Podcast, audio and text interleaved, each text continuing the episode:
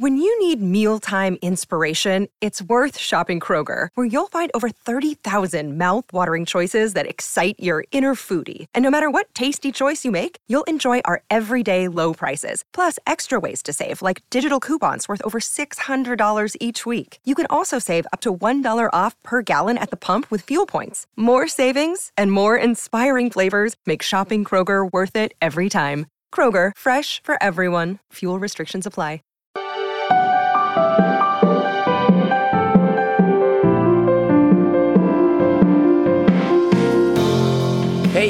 Welcome to episode 17 of Waking Up to Narcissism. I'm your host, Tony Overbay. I'm a licensed marriage and family therapist and host of the Virtual Couch podcast. So if you haven't checked out that podcast, please go go find it and check that out. A lot of good feedback from last week's bonus episode on Christmas Eve, where I shared a virtual couch episode. Whose life are you living? Or if you want to, why does everybody else know more about my own life than I do?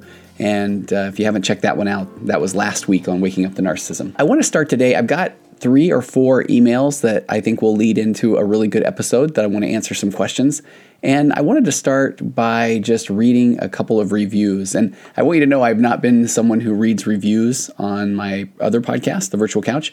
I love reviews. I think I've mentioned earlier in the on this waking up the narcissism podcast how much i really appreciate the reviews especially with this topic because i feel like if you even go start looking at the reviews or the stars the ratings that it, it, it's a little bit funny. It's a little bit like uh, narcissistic tendencies or traits where it's definitely uh, all or nothing or black or white kind of thinking. People are saying things like and, and i've got a some of the reviews pulled up here where um, right on the nose great info i feel heard i can't recommend this enough or then it's the delivery is withering. Can we get to the info faster? And those sort of things. And I, I thought it'd be a fun place to start. So, of course, I would love reviews and ratings wherever you listen to your podcast. That's a little bit of the lifeblood in the podcasting world. But I also am not one who is going to put on a contest, go leave me a review, and then you might win a, a shirt or something like that. Because I know there are ways to bolster those reviews or ratings.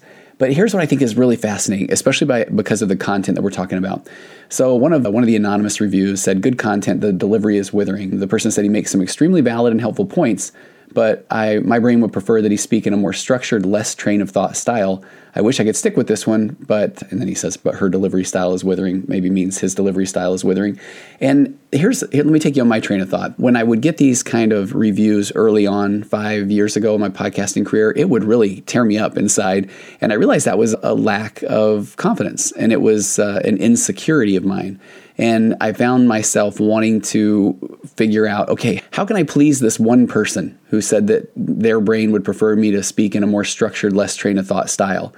And over the years, one of the things that became uh, this aha moment, and I talk about so much in the world of mental health, is we have to start with who are you? You are the only version of you. I say this so often that has ever walked the face of the earth. You're this three billion uh, mirror, um, three billion neurons just walking around reacting to the world based on all of the things that you have been through. So, is my delivery style rambling? Absolutely. Have I been insecure about it over the years? 100%. Do I want to change it now? I, I love it. I'm interviewing myself, which I used to make fun of as well. Do I want to change it? No, not particularly, because if I find myself worrying about what other people will think about my delivery style, then I am not going to deliver the content that is actually the goal of the podcast. So while I'm not trying to sound like, I don't know, some diva or egomaniac, because I, I will take all the, the criticism, be it good and bad, this is where that concept of differentiation comes in. We're going to talk about that a little bit more today of differentiating when you are in a relationship with someone with the narcissistic traits and tendencies. Differentiation really is about autonomy and it's about being able to maintain a relationship with somebody even when you uh, have differing opinions. You come from different places, different backgrounds, and too often, because of our own insecurities, when we are in conversation with others, if they suggest what they think we should do, and if you just think about that, just step back and think what they think we should do. And then we think, oh my gosh, I need to do this to please that one person. Then if somebody else says, well, here's what I think you should do, oh, oh man, I, I got to do that instead of looking at the criticism as okay from a differentiated standpoint that's those are words that those people are saying. I'm reading the words that the people are writing and i can take them in and if it's something that i feel like man i really have been wanting to work on being a rambling or this tangential speaking style then i, I might uh, read that with a little bit more curiosity and say okay man i'm really hearing this. That's uh, and that's something that i really want to change. I want to i want to dig a little deeper into that. But in as you grow to be more confident in yourself and you realize that okay i need to be authentic then if that comes with a delivery style that may be a little bit more rambling then here comes acceptance. Acceptance of yeah that's uh, that's definitely a thing. This person is absolutely right. One of the other reviews says can we get to the info faster? They say such great information that's really needed. I just wish the meat of each episode wasn't buried under 20 to 30 minutes of rambling intro and again, eh, back in the day, I would take that as criticism. And uh, then what would I do? I would want to defend my fragile ego. We've talked about that on this podcast as well. And that is a narcissistic trait or tendency. It's also a sign of emotional immaturity. That if anyone differs with my opinion, that I take that as criticism and they think I'm a horrible person. And that's some of that stuff that we bring forth from our childhood. And this is some of that information that I'm starting to get feedback and emails from people that are saying, hey, I think maybe I am recognizing my own narcissistic traits or tendencies, which you're going to hear me start moving into the, ne- the new year, into 2022, really starting to change that vibe into understanding what emotional maturity looks like and then what we do with our insecurities. So, if someone is saying, um, I wish that he would get to the meat of each episode, that it wasn't buried under 20 to 30 minutes of rambling intro, I absolutely respect that because that is that person's opinion based on all the experiences that they've been through in their life and whatever that looks like to them. If I were to say, okay, can you script out the podcast for me so I can get to the meat, whatever the meat is that you believe the meat would be, and in what time frame you would like it delivered. And again, I'm not saying this as if I'm some egomaniac, but I just want to I just want to really share that this is a foundational principle that we're going to get to when it comes to communication and communicating in particular with someone with narcissistic traits or tendencies, aka someone that is maybe a little bit more emotionally insecure. So if they don't like what they're hearing, then they feel like, okay, uh, then I want to feel better about what I want to hear. And here comes that need for external validation. So they want me to change so that they feel better, so that they feel better about themselves. But if I'm now trying to, to uh, change in order to get the feedback that I want to hear that will make me feel better, then we're all kind of playing off of this this I don't know this game board that is that is going in all different directions that doesn't really have a solid set of uh, foundational principles or rules. This is and, and, this is what's funny too. This is probably sounding like rambling to some people and I feel like for a lot of other people then they're feeling like okay this makes sense. And I think that's you're going to hear things based on where you are in your relationships, where you are in your life because here's this foundational what a foundational principle that I want to start with and it's going to get into a couple of uh, the emails that I've received is that remember we we exit the womb as little needy creatures that if we do not get our needs met then we will die. That is in our most deepest programming Uh, as a matter of fact, if you really look at some some deep attachment work, I remember one psychologist talking about that when a baby is born, they don't even know that they exist. They don't know that they are an entity until they interact with someone, something, the world. When they utter their first cry and then they feel touch and then they are fed, then they realize I exist because there is someone else there because if no one else is there, then I don't even know if I exist. And if I don't exist, I'm certainly not going to get my needs met. Now, a baby is not thinking all these things, but this is our primal survival instinct. So then, as we go about our childhood and we're trying to figure out how to get those needs met, this is what we do. We try to show up in a way that will get our needs met. We try to uh, be the class clown. We try to be the, the scholar, the student athlete. We may be the peacemaker. We may end up taking on that role as uh, the scapegoat in our family. And whatever it is, even if it's good or bad, our brain is is programmed at its core to say that that any interact is interaction. And if there's interaction, then that means that I exist. And if I exist, then I will get my needs met and therefore I will live. And that's really what we're looking at. So that need for external validation is when I start to feel like I don't feel good about myself and and I want someone else to make me feel better about myself. And that is that is what we do again by nature but that is putting the power or control into someone else's hands. So when if I were to really say, "Hey, I want to hear all of your feedback so that I can make all these changes in my podcast," then I'm saying, "Hey, I feel insecure, so I want you guys to make me feel better." And then I'm probably only going to read the ones that say the the ones that say right on the nose or great info or love the fact that Tony rambles, waffles, and gets sidetracked, goes on tangents, uses analogies, makes them come across as real and authentic. So I'll look for those, and then I'll get angry about the ones that say, "Can we get to the info faster?" or "The content is good, but the delivery is withering." But if I was, if I begin to feel more confident in the the things that I want to deliver, then I'm going to put that out to the world and I absolutely want the feedback and I'm going to look at it from a differentiated place where if it's something that I really am interested in or want to take a look at, then then uh, I feel secure enough to, to take a deep dive into the information that people are presenting. So uh, I want you to keep that with you as we start talking about what it looks like to show up in relationships with narcissistic individuals, because we've been doing a lot of work in the first 16 episodes to hopefully help you feel like you are not, hopefully help you feel heard as you hear other people's examples. There's so many of them. And also, then that leads to one of the most common questions I get is it possible for the narcissist to change? And also, can you give more examples of what it would look like for healthy communication with someone with narcissistic traits and tendencies. So I really want to start getting to that. And we're going to do that by answering a few questions today, reading some some emails. So let me pull up the document that I am now rambling because I did not have it ready. Here we go. One of the emails that I received, and I'm just pulling from uh, ones uh, from a couple of days, and I still I'm continuing to get emails, and please keep sending them. And a lot of people say, "Hey, I know you're busy. I don't know if you'll ever read this."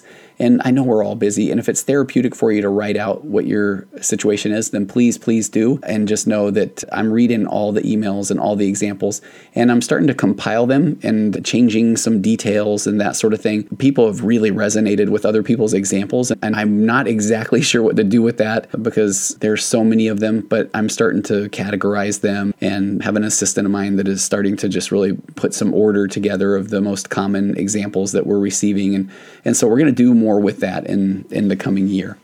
So this person just said, they said, I recently started listening to the Waking Up to Narcissism podcast and wanted to thank you for bringing light into a difficult subject.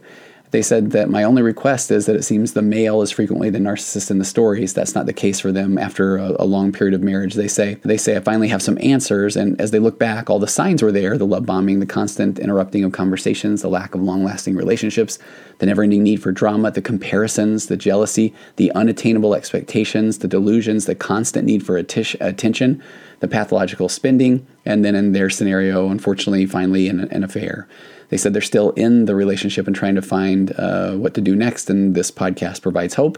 And and then I appreciate them saying they also see the narcissistic traits in themselves and wonder if they truly are there or if they just are the result of their spouses. And again, this person had said, "Can we?"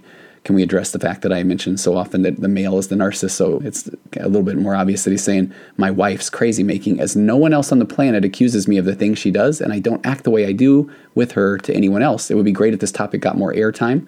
And he says it would be even greater if narcissists could change. Thanks for the great work. So much good information there. And I appreciate the honesty. And see, this is one where I know that if I was, again, looking at this from a standpoint of criticism, then I would defend my fragile ego.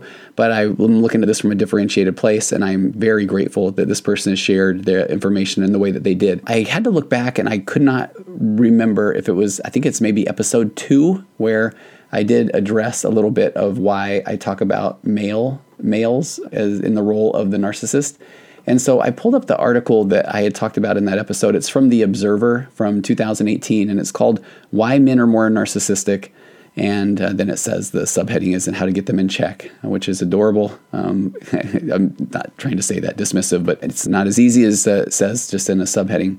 But this is where this information comes from. The University of Buffalo condensed 31 years of research on narcissism and involving over 475,000 participants. And they put that all into a report that concluded that even taking on board differences of age and background, that men are more likely to be narcissistic than women. And in the article, they say, So what? You might say, Haven't bosses and leaders always been brash show offs? And surely these character traits make them better at what they do.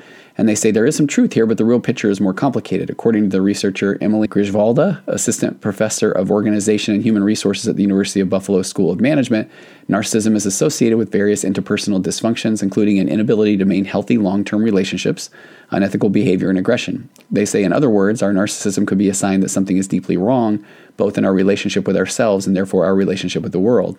And then the article goes on to say, in fact, it's not hard to explain why more than women are more likely to be narcissistic. Just look at how we're socialized. So many boys grow up in families where both their assertiveness and desire for power are praised, And meanwhile, some traits, the same traits are discouraged for girls. So this is where I go into that concept of attachment. So if we want our needs met, our only desire is to get our needs met so that we will live, that's the abandonment and attachment issues in childhood, then we really will start to gravitate toward the things that are praised in our childhood, the things that we are rewarded for, because that becomes the way that we are confident we'll get our needs met. And so the article says that this starts practically at birth. Uh, note how adults interact with a baby. Is it a boy or a girl is often the first question out of our mouths, and then we play and act with that child accordingly. We affirm so called masculine traits for boys over those seen as feminine, such as all the different ways that a person can display sensitivity. How many of us have heard real boys don't cry from our parents as we grew up, uh, not just once, but many times over? It's like an instruction to cut that part of ourselves off. So, for some of us who grew up in this kind of culture, we found that our fear, sadness, and vulnerable feelings weren't acknowledged or even allowed, and this may have led to the development of what psychologists call a false self. And the false self is this mask to protect us from hard to admit feelings that are shameful, unmanly, difficult to process. And in fact, we may be so cut off from our feelings that we don't even know that they're there at all, and we feel ill at ease without ever even knowing exactly why. So the article says we mask this discomfort by becoming the captain of the football team, dominating others, being bullish, loud, and perhaps even cruel. But deep down, we feel fraudulent and empty inside because we are disconnected from the person who we really are and that person of us contains all of our feelings, including our fear and our vulnerability. And I love this because in this article, and again, I think I referred to this maybe early on, episode two or three, they say we all have these levels of narcissism. It's part of being human, but if you're worried yours is a little outsized, then they go into ways that you can you can take a look at that. But this is where I really want to start talking again about again, a small percentage of the population has absolute malignant, malicious, narcissistic personality disorder. And then I feel like the majority of the rest of us are on some narcissistic scale, and that narcissism has such a bad connotation to it that I really like talking more about its its emotional immaturity. So, what does it feel like when you are arguing with someone that will not take ownership or accountability for their actions? It feels like you're arguing with a 10 year old kid. Or I've sat in meetings with people before where we're all adults, but one other one adult is telling another adult what they need to do based on some situations that occurred in this other adult's life that occurred based on 30 or 40 years of their metaprogramming or all the things that they've been through that caused them to show up the way that they did. And now someone else is now telling them, well, here's how I feel that you should behave. And then that person is saying, okay, I'll do it because we still have this deep seated need to be loved and to be appreciated. Because again, if we don't have that and we are afraid to stand in our own confident self or our own confident uh, sense of self or that confident ego, then we worry that we will be abandoned, and ultimately, at our core, abandonment equals death. And another immature response that we often have is that uh, when someone disagrees with us, and when someone, even it can be uh, slights us, even if they say, Oh, you're wearing that? If we feel immediately criticized, again, that's an immature response, or AKA a narcissistic trait or tendencies response, where we view criticism, we view any negative uh, emotion, feeling, or even any question at times as criticism, then we, we're already going to this place of they think I'm a bad person or they think I'm doing everything wrong. And so I'm going to defend my fragile ego. And the way I'm going to defend that is I'm going to make sure that they feel bad. That's the gaslighting. Or I'm going to um, get extremely emotional and sad so that I will go into a victim mentality so that then they will rescue me and say, no, no, no, it's okay. I'm sorry. instead of just standing confidently in, in this differentiated stance and saying, okay, that's their opinion. So tell me more. But at the core, at the end of the day, I have to find myself. And that as I do that, then and as I find myself, then I will show up more confidently in my relationships eh, with this concept of differentiation it is just it becomes so evident i think when you do start to wake up to this uh, concept in general that i still find myself in sessions even where i preach authenticity on a daily basis and somebody says something about you know name it anything some something about they are they have a political opinion that differs from mine or they're talking about a vaccine status or a parenting tip or a whatever and if it differs from mine i will still find myself as a 52 year old man who is trying to be as authentic as possible sometimes feeling i hope they don't ask me that I hope they don't ask for my opinion when I'm sitting here telling them you must be uh, confident in your opinion. It's not like we we become awoken to this and then we're perfect at it. So that to that email, that is why I still refer primarily to the narcissist as the male, and I think uh, that's a great email to get because I think it'll be important for me to go back to that every few episodes and just do a, a reminder that I know that there are, if you look at it as Im- emotional immaturity, then needless to say, men and women both carry these narcissistic traits and tendencies. But we know now that that, that gives us a little better idea of why more men have those narcissistic traits and tendencies than women do. So again, thank you so much for that, for that email. And there was more in that email or in that email as well that I wanted to address. Let me just pull that up again. Okay, then he said, long lasting narcissistic traits in myself. And oh, here we go. I wonder if they're, there's my mind going. Okay, he says, unfortunately, I see narcissistic traits in myself as well. And I wonder if they are truly there or if they're just the result of my wife's crazy making. I don't know this person. I don't know their wife, but the answer is yes. When he says, no one else on the planet accuses me of the things she does, and I don't uh, act the way I do with her to anyone else and I, I struggled with the way to, to conceptualize or express early on in my practice. I used to say this thing that I realized only made sense to me. I wanted it to be sound so clever and say it's the I know you are, but what am I uh, theory, which absolutely doesn't make sense. But the example I'll give is, is talking with a woman at one point, just a kind, kind woman, had been through a lot in her life, a great mom, and she would talk about how that she would yell. She would yell at her kids, she would yell at her husband, and her husband would say, Man, I don't like the way you are when you're yelling. But when we would really break down the game film and step back and say, okay, what led to that situation? It was her not feeling heard, not feeling supported by her spouse. So then, and then with the inconsistency of the parenting uh, model that was going on between the couple, that then she would find herself feeling crazy, and that and then she would react but she was not a yeller by nature. And you took her out into other environments where she felt heard and understood, and there were mature conversations happening, and she didn't just all of a sudden go off the handle and yell. So I do feel like one of the easiest tests, and that's why I love this email, is if you take yourself and put yourself into other, do you just randomly yell? Do you, or, and do you take ownership of things outside of the relationship? Do you, yeah, do you, do you admit fault? Do you, you're self aware? And I even feel like the people, this is where my number one rule is when somebody says, man, am I the narcissist? And I typically say that if you're asking yourself that, then the answer is no. It's because you have the awareness enough to even question this. And that is what I feel like is going to help you on recognize maybe these narcissistic traits or tendencies. But I think it's a little bit easier to swallow when we can say the emotional immaturity. Am I standing up confident? Or do I need others to, to back up my point? Or do I even need to build a big case before I even ask a question to my spouse? Because that's going to be a little bit more of the emotionally immature way to show up in a conversation. And that's going to lead to my four pillars of a connected conversation, which I've gotten a lot of to do an episode on that. And I'm going to go into a full episode on that, I think either next week or the week after. But in a brief overview, when I do couples counseling, I'm there to help couples learn to communicate more effectively. Couples come in and they often just say, Can we just air out our dirty laundry? And in essence, you say who's right and who's wrong. And again, do not give me that power because if something goes south in the relationship, then, well, it was the therapist. So, no, there's a lot of work to be done uh, in a couple's relationship. So, my four pillars of a connected conversation are based off of the therapeutic modality called emotionally focused therapy, EFT, which is amazing, founded by Sue Johnson, a Canadian psychologist. And Sue Johnson is one who says that we we are truly designed to deal with emotion in concert with another human being. And if you want to go deep dive on this, then this, again, it's so funny. Now I find myself wanting to justify uh, so I can get that external validation, but saying this is a part where if somebody is just listening right now and they maybe this doesn't um, jive with them, that I can imagine they're going to feel like, well, he's, I don't even know what he's saying. He's rambling.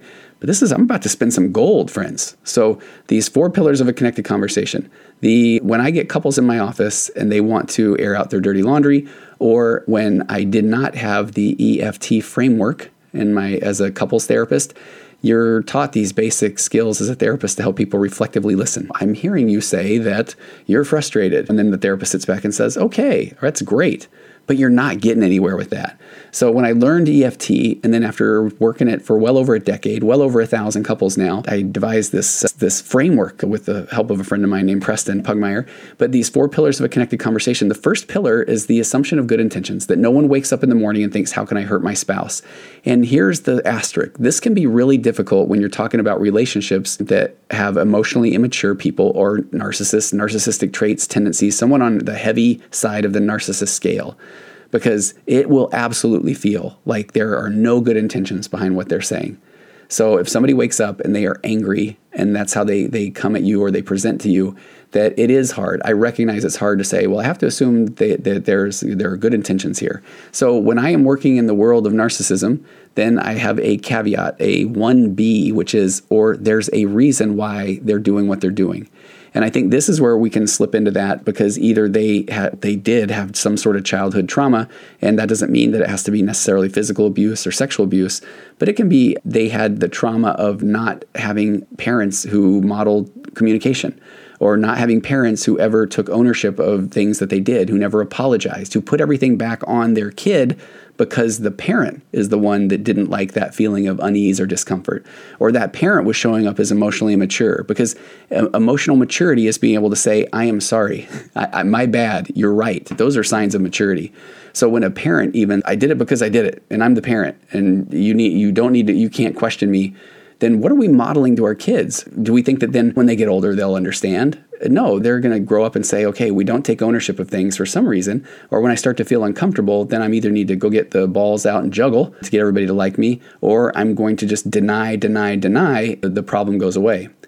So that first pillar is that even if someone is uh, in the narcissistic relationship, is just the gaslighting is, and what can be so hard is that if you look at that from a, there's a reason why they gaslight it's because they're emotionally immature and abandonment equals death and gaslighting is a childhood defense mechanism. So they they lack the ability at time at times until they really start to do the work, they lack the ability to take ownership of their problems because they feel from childhood that if they admit that they did something wrong, they're going to hear about it. And if they're going to hear about it, then they may possibly be abandoned. And abandonment at the core equals death. And carry that forth into your adult years and now what's happened is your brain is trying to make sense of the world and it wants to find patterns. It wants to learn uh, habits. That's why we we talk about habits constantly. So habits can be is po- positive ones. We learn to tie our shoe, we learn to drive a car. For me, I can't help but get up and want to go on a run after 25 years of doing that in the morning. So we have these habits that form and our brain eventually gets so good at this is what we do that it doesn't take as much electrical activity. Your brain puts the, these habits or these repetitive patterns of thought and behavior into this little area of your brain called the basal ganglia, the habit center. And, it, and so the more things that your brain can do on repetition, then the more things it can put in this habit center and the less electrical activity that your brain will require.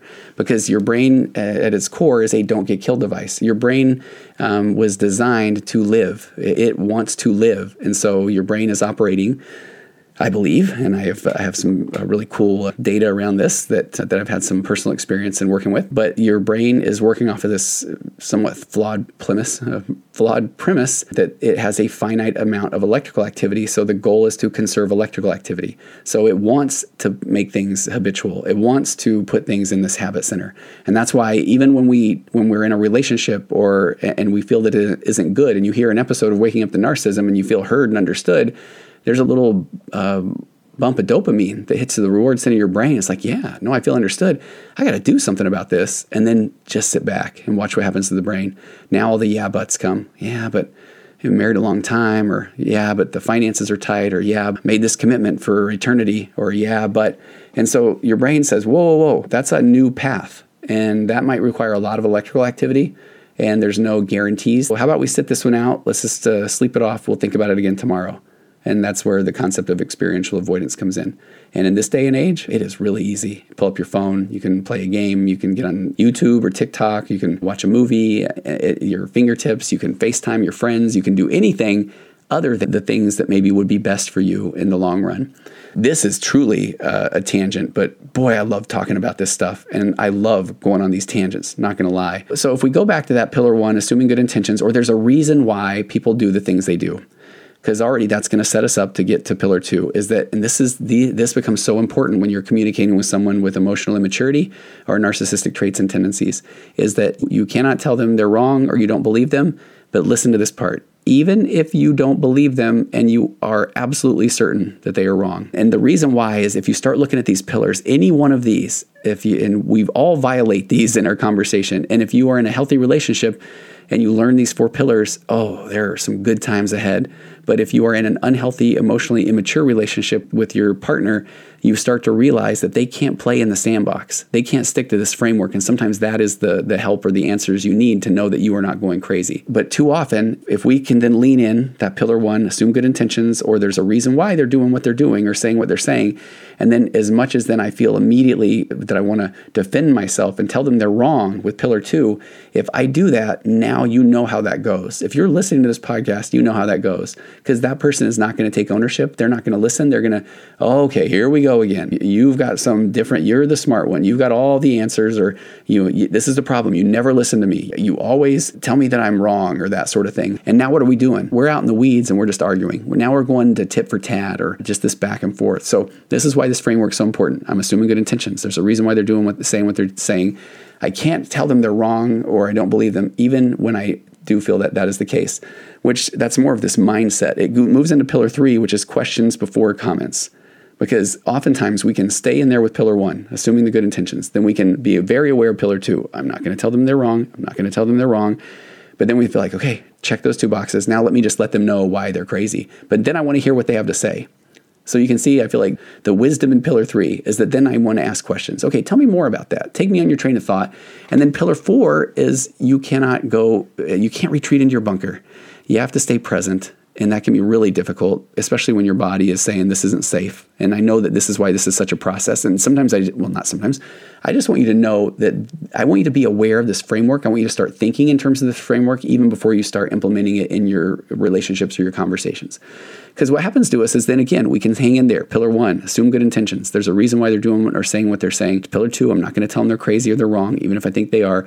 And pillar three, hey, tell me more about that. And then pillar four, I have to stay present. Because too often we do those first three and then we go into the bunker, we go into victim mode and we say, okay, you're going to do whatever you're going to do. Or I guess nobody really appreciates my opinion. Because now we go into victim mode and we want that person to come rescue us. And here's what happens and then and then again, the, the goal would be once they feel heard, even if they're wrong, or even if they're the one that has the emotional maturity, that you did not go off into the weeds arguing the back and forth, the tit for tat, the pursue, the withdrawal, the fight or flight, the freeze and flee, all these things that are in the world of emotionally focused therapy. They call them the demon dialogues but you've stayed present and they have actually expressed themselves and nobody went off into the weeds. And let me give you a really good example. There's a, a, an amazing person I'm working with right now that has been the, what's the word? They have received some of the most consistently insane financial abuse that I feel like I've ever worked with. And right now, the husband is wanting to make a very large purchase and he's into his gaslighting behaviors. And he is now claiming that he has no money that he has no money. She knows that they have money. She absolutely knows that they have money. And so here's the thing where when he says, okay, you know, I, I can't, you can't continue to spend money because I have, I've got this large purchase that we must make. I feel called from God that we must make this large purchase, but we have no money. So if she immediately said, okay, that's ridiculous. We have plenty of money. Now he can get out in the weeds and say, oh, really? Have you looked at the finances lately? Or, okay, you spend a lot of money and now we're going to argue. So if she assumes the good intentions, or there's a reason why he's coming on strong, even though she knows how much they make, she knows how much is in the bank account. So she's, okay, you look at this like uh, with curiosity. Interesting. Why is he coming to me saying we have no money when last week we talked about how much money we had, literally? So pillar one, assuming the good intentions, there's a reason why he's saying this. Pillar two, I cannot say he's wrong or I don't believe him, even though in this scenario, both of those happen to be correct.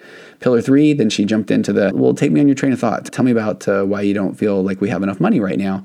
And then he just said some pretty hollow things about, well, we're just spending a lot and we have all these kids and you never know my job stability or you just don't know. Because he's trying to make this case in an emotionally immature way to say, I want to spend money and I don't want you to have an opinion.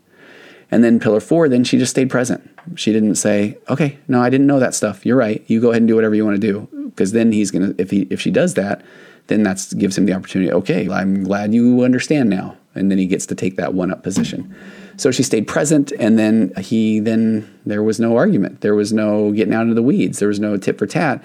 And here's the beauty of those four pillars. Now you stay in the I feel and I worry and I wonder statements because remember, we've got this psychological reactance, that instant negative reaction of being told what to do. So, how often do we find our spouses telling us, you need to stop spinning, or you need to understand that I'm not the, we don't have a money tree in the backyard, and you need to clamp down. And we hear that and we're like, okay, no, I, that's not who I am. And matter of fact, I probably need to even be more aware of the things that I need to do because you can't tell me what to do. That's in our nature. So then after after this woman had listened to her husband and he, in essence, felt heard, then she was able to say, Man, that would be hard. That would be really hard if you feel like we have no money. And uh, so I appreciate you sharing that. I feel like the conversation we had last week where we talked about half a million dollars in the bank. So to me, I guess I'm operating from that place. And so staying in this I feel and I worry statements or, and, and so then she's saying, man, so I just, I worry that how one week we can feel like we have a lot of money and the next week it sounds like we don't. And man, I, I was under the assumption or I was under the impression that when we had the conversation about the raise that you got recently and how excited you were about how much more money was coming in. So in my mind, I hear that and I hear the phrase more money. Because now she's not saying you you don't understand, you're wrong, and put him in reactance mode. And this is the way to get to accountability. Because now at that point, now we're somewhat stepping into the world of an adult immature or an adult mature conversation. Now I am not saying that the narcissist then all of a sudden has the aha moment or the awakening or the epiphany and says, "Oh my gosh, you're right." But I feel like this helps the person who is trying to set boundaries or get out of the crazy making of the narcissistic relationship or, or the narcissistic conversation style is able to finally have a framework where they feel like I don't have to jump in and defend myself and I will listen as, from a differentiated standpoint. And now I have the tools to then state my opinion. And that is just the beginning. Because if that's a place where it's just a matter of people not knowing what they didn't know, because no one has this uh, communication style from the factory because of our insecurities and because of our attachment issues. And this is why in my office, when I get a couple in here and I may be sniffing around narcissistic traits and tendencies from the get go, just based on their in- intake paperwork, but the goal, the reason why I want to jump into a framework like these four pillars of a connected conversation is because so often people then just embrace those. And all of a sudden they have this framework, this tool, and they feel like there's hope. And now they're going to work on this together. They're going to talk about, okay, can we have a four pillar conversation? Can we jump in there? And, and really, I have people that literally have a handout that they follow or the other version of that is if the person is experiencing those narcissistic traits or tendencies, then at times, then that's the person that's saying, I don't want to do that. I don't really, this is different. And this is where we start to joke about the narcissist is the special flower because if they're saying, okay, I know I came to this therapist and it's couples therapy, and I know he's talking on and on about the three or four pillars, whatever they are, but I just need him to understand this is different. And, and I'm paying him good money and I need him to hear me. And that's why often then you start to see the, the narcissist exit therapy or, or that sort of thing because they're like, wait a minute, I couldn't manipulate the therapist. I need to find another one. I don't like that guy. And then they'll typically say to their wife that, yeah, that isn't, this isn't working, or you like him because he's just backing up you, or that sort of thing. That's those four pillars of a connected conversation. And I just want to continue to give those some airtime because we're going to really start talking more and more into the new year about how to show up and try to stay present in these relationships. Because again, I've talked about this in the trailer, I've talked about this in earlier episodes. But for most people, when they wake up to the narcissistic traits and tendencies of someone in their family, their spouse, their parent, their in laws, their siblings, their adult kids, whatever it is, then typically if you start googling it it does. It says just go just run. And and I know that I'll get some feedback from this too because it can be really emotionally abusive and I want none of that for the listeners, for my clients, for people in my family. I want nothing more than them to be in healthy relationships. But the reality is, the person that is in the relationship, there are so many more variables. They, they want to feel like they can make this work. Typically, they're the pathologically kind person that is feeling, okay, no, it must be me. There's, there must be something going on that I can that I can do to help. And so I feel like part of my whole journey as a therapist has been let me try to create some tools that will help that person understand that there is a healthy way to communicate. And so if that is not working, even when you find this framework, then maybe that is helping you get the clarity that you need that you aren't the crazy one which is uh, is pretty phenomenal. Let me go through two more emails, and we're going to wrap this thing up today. I like this one. The person said, "You're waking up to narcissism podcast came up as a suggestion in my Apple Podcast app. I listened to the intro and the first episode and felt like I'd been hit with a fire hose of information. I, I do get that drinking from a fire hose comment often. They said some of it I had heard and consciously knew, but much of it I was unaware of or I had suppressed. And so, like many others, I started listening to the episodes multiple times, and I looked, I took notes to get my bearings, and each week I've eagerly awaited the release of the next episode, and I've listened to most several times. Which again, thank you so much for doing than that. They said, I'm still waking up to what all this information means to me. They had a father who had narcissistic tendencies, and, and they go on to say that if anyone had the full blown narcissistic personality disorder, that it would most likely be him. But they've spent years coming to awareness of healing and reconciliation. And this is where I think this email is so beautiful, where they say that they've had to have reconciliation with the fact that the father that they crave is not the father that they have. And uh, a couple of weeks ago, I did the Welcome to Holland episode, and I feel like that is that can be difficult. And again, we call it narcissistic awareness grief at times, where uh, when we have craved a type of relationship, whether it's in our marriage or in our parental relationship, and then we recognize that isn't necessarily the relationship that we have. Again, if we jumped on the plane and we're, I think in that poem, we were going to go to Italy, and then we get out of the plane and we're in Holland, yeah, we're going to feel like we got gypped because our whole life we were dreaming of Italy and now all of a sudden we got to wear wooden shoes. And maybe we're not a big fan of windmills or the, the food there. But acceptance is a pretty powerful thing. Acceptance doesn't mean that you then are done and, and dead forever but with acceptance now it's what do we do with that information?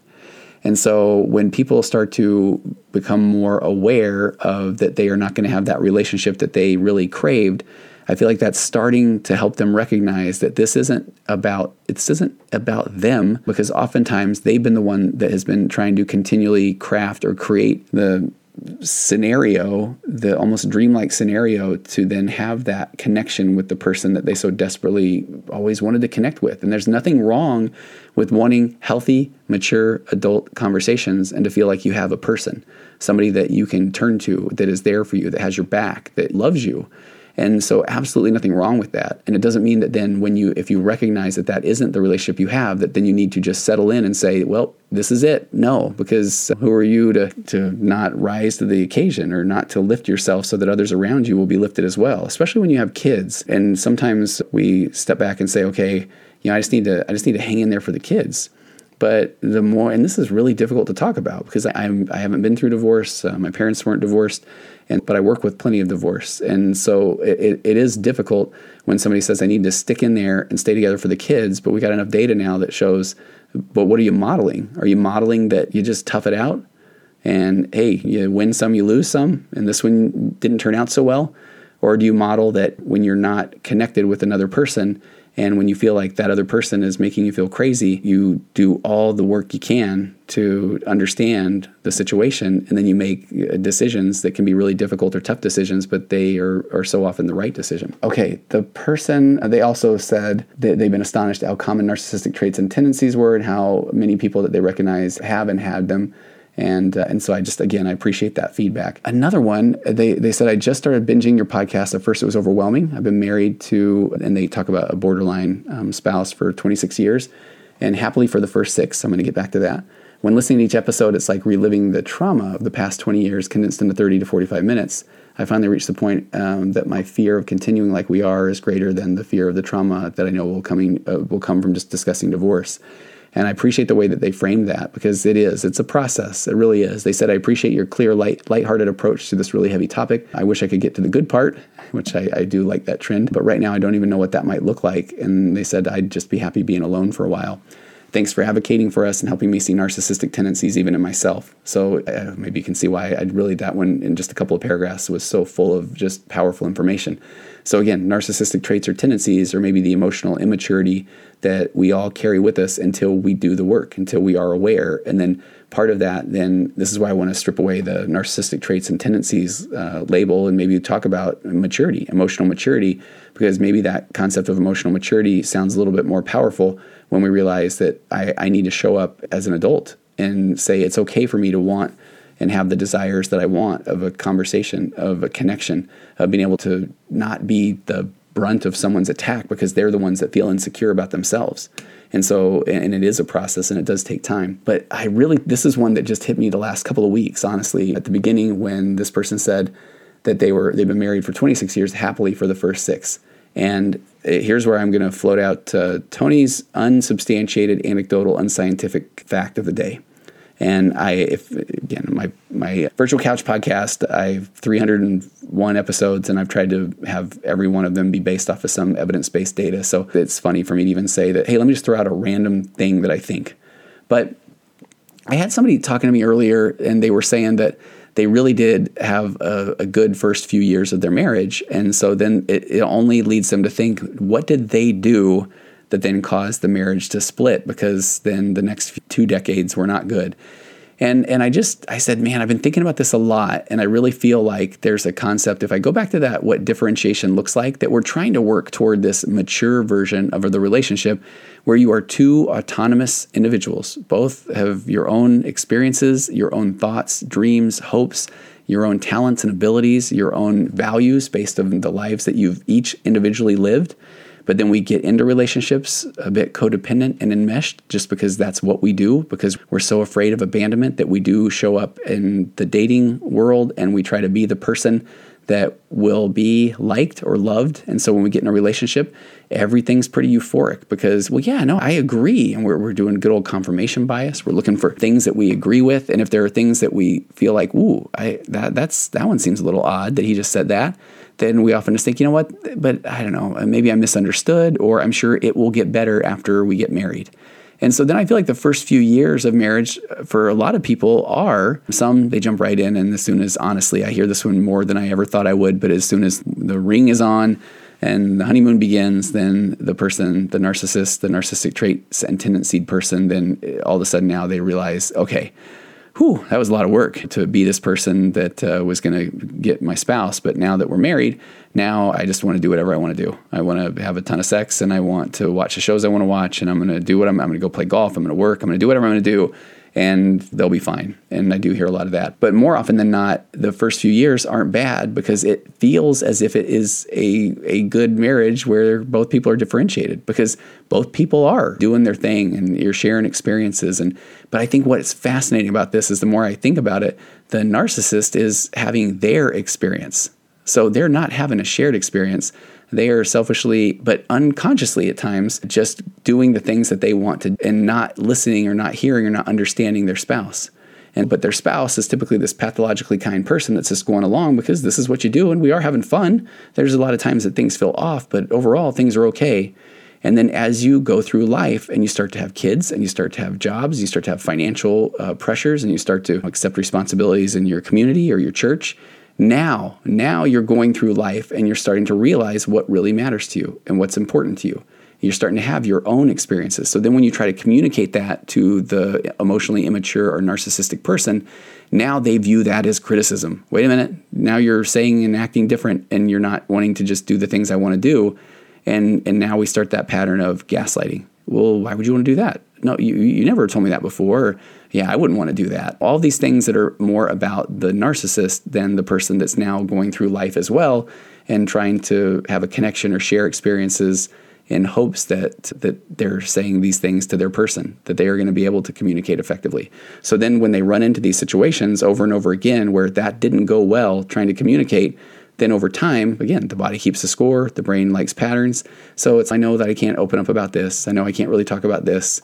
And so we find that all of a sudden we're walking on eggshells just trying to figure out what, is it worth it to bring this up right now? I know what that's going to bring, and we're about to go on vacation, or it's Christmas, or I don't want this to affect the kids. And so I'll just continually kick the can down the road because, and then there becomes more and more things that you feel like you can't discuss or can't bring up because you are not dealing with someone that is coming at you with curiosity and it doesn't take everything as criticism. Until then, at some point, when you really start to state your own opinions and have your own feelings and emotions, then that's when we are often met with the, ooh, now you don't let things go, or you're acting really different, or boy, why all the anger? And we've talked about that in previous episodes where that's when the narcissist starts to feel like they're losing control. So it's just fascinating. Okay, I have gone a long uh, time on this episode. This one, I will lean in and love and accept the rambling, the tangents. And I'm grateful for the people that have sent me the emails today. What did we learn? We talked a little bit more about emotional immaturity. I went pretty big on the four pillars of a connected conversation. And I hope you can see that the direction that we're moving toward in the new year is going to be one we're going to be talking a lot more about the concepts of emotional immaturity and what that looks like to show up with this calm, confident energy, differentiated, using these four pillars of a connected conversation to see if you're in a relationship where it's just a matter of the things that people don't know, that people never grew up with and they don't know. And are they capable? Because the number one question I seem to get is are, are narcissists capable of change? And if you look at that narcissistic personality disorder diagnosis, and you look at the the data says that they're most likely not going to change. And I hesitate often on even talking about, again, I jokingly call them the unicorns that I get in my office, but it's the people that, that for whatever reason, are here and committed to therapy, committed to this introspection. And it takes quite a while to start to recognize, oh my gosh, I'm waking up to my own narcissistic traits and tendencies. And then, even then, being able to continually uh, look at any situation and the way that I'm expressing myself or showing up and saying, whoa, okay, what am I doing here? I'm wanting to feel better than, or I feel insecure, so I want them to tell me I'm amazing, so I'm going to tell an even uh, more grandiose story or one up somebody. There are so many thing, levels of, of awareness that start to happen when somebody can take ownership that the fact of that they may have these narcissistic traits and tendencies. But when you're in a relationship with someone that is not going to be a safe place to, to be vulnerable and open up and uh, then they're going to take that information and then they're going to they're going to use that they're going to say well you are the narcissist or, or you do gaslight me. Again that that parent parenting that I talk about so often. Hey check out that tangent. After I already said that I was uh, going to wish you a wonderful new year and, and head out so have an amazing new year. Have an amazing weekend. Again, please send me your questions, those sort of things. If you're interested in the Private Women's Facebook group, you can shoot me an email. And that is just continuing to thrive. I'm grateful for all the people that are helping there. And uh, next year, really big things with Waking Up to Narcissism podcast, the group community, a nonprofit, all those things are coming up. And it's because of the, the support and the, uh, what I get, the feedback from um, all of you listeners. So have a happy new year, and uh, we'll see you next year on Waking Up to Narcissism. Save big on brunch for mom, all in the Kroger app. Get 16 ounce packs of flavorful Angus 90% lean ground sirloin for $4.99 each with a digital coupon. Then buy two get two free on 12 packs of delicious Coca Cola, Pepsi, or 7UP, all with your card. Shop these deals at your local Kroger today or tap the screen now to download the Kroger app to save big today. Kroger, fresh for everyone. Prices and product availability subject to change. Restrictions apply. See site for details.